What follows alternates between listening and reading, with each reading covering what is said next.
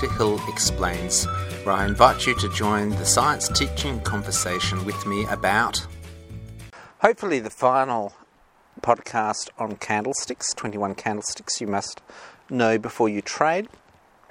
And we got up to 21 candlesticks, but after candlesticks they had gaps or windows. That's where the candlestick, where there should be a candlestick, but there's a clear gap between something dramatic has happened in the market. It fills in.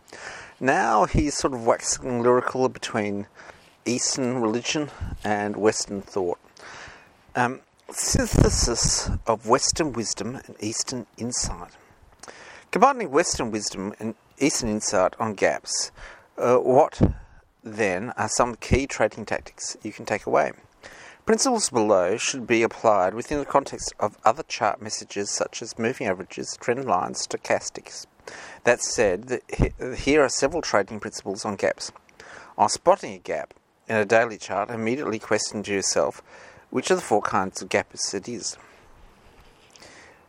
2. Generally, short-term trades should be in the direction of the gap. Larger the gap, the stronger the volume, the more likely the prices will continue to trend in that direction. 3. If an area gap is identified, then the swing trader should look for a short-term peak when prices begin to move back towards the gap, and a trade may be placed anticipating the gap will be filled. 4. Upon identifying a continuation gap, the trader should, other factors considered, buy quickly. The trader should then use the measuring principle which applies to this gap to identify the short-term target. 5. A breakaway gap also provides an immediate buy point, particularly when it is confirmed by heavy volumes.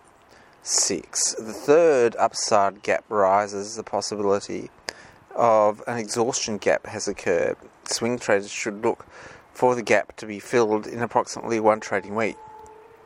If the gap or window is filled and the selling pressure persists, then the issue should be shorted. If the gap is the third one in the downside, then the traders should be alert to buy signal. As powerful as an analytical tool gaps are, generally they should not be acted upon in isolation. View the gap with the context of other technical messages given by the chart. For a complete system of gaps analysis, traders should apply both Western and Eastern concepts to gap analysis. Hopefully, this summary of gaps fills in, quote, some holes in your knowledge on how to apply this technical analysis. Concluding challenge. Now that you have read 21 candlesticks, I have a challenge for you. Take a sheet of paper and see how many candlesticks you can name from memory.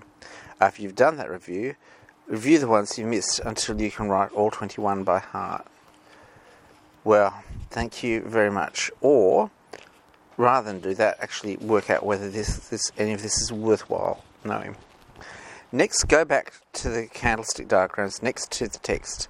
Again, see how many you can draw from memory. Go back and check your results against the earlier chapters of the book.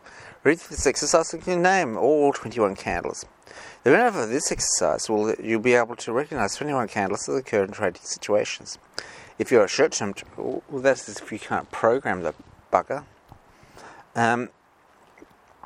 Surely. If you are a short-term trader, this will help you immeasurably pick up the continuation and reversal patterns. If you trade intraday, you'll be much more sensitive to changes and ebbs and flows and support demand signaled by candles. Good luck and good trading. You need bloody good luck. I mean, surely good luck defeats the entire purpose of this. About the author, Dr. Mervyn Pasternak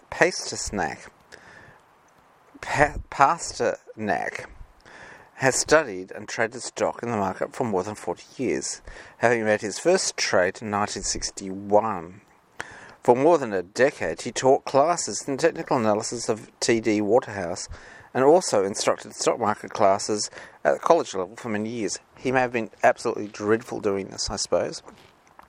Melvin holds a PhD and MBA degrees and writes a trading-oriented newsletter in a swing trader at streetauthority.com. I actually did look up that website to try and work out what the heck is going on.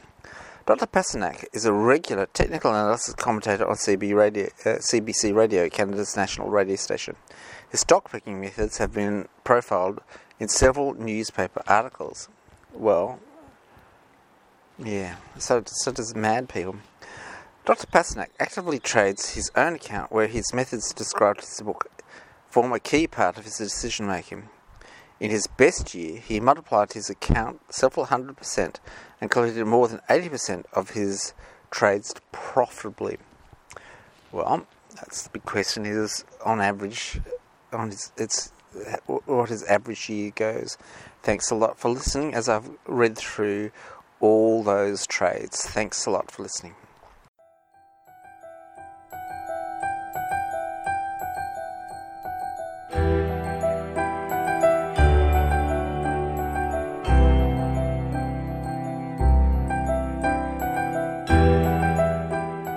Podcast, another story comes to a close.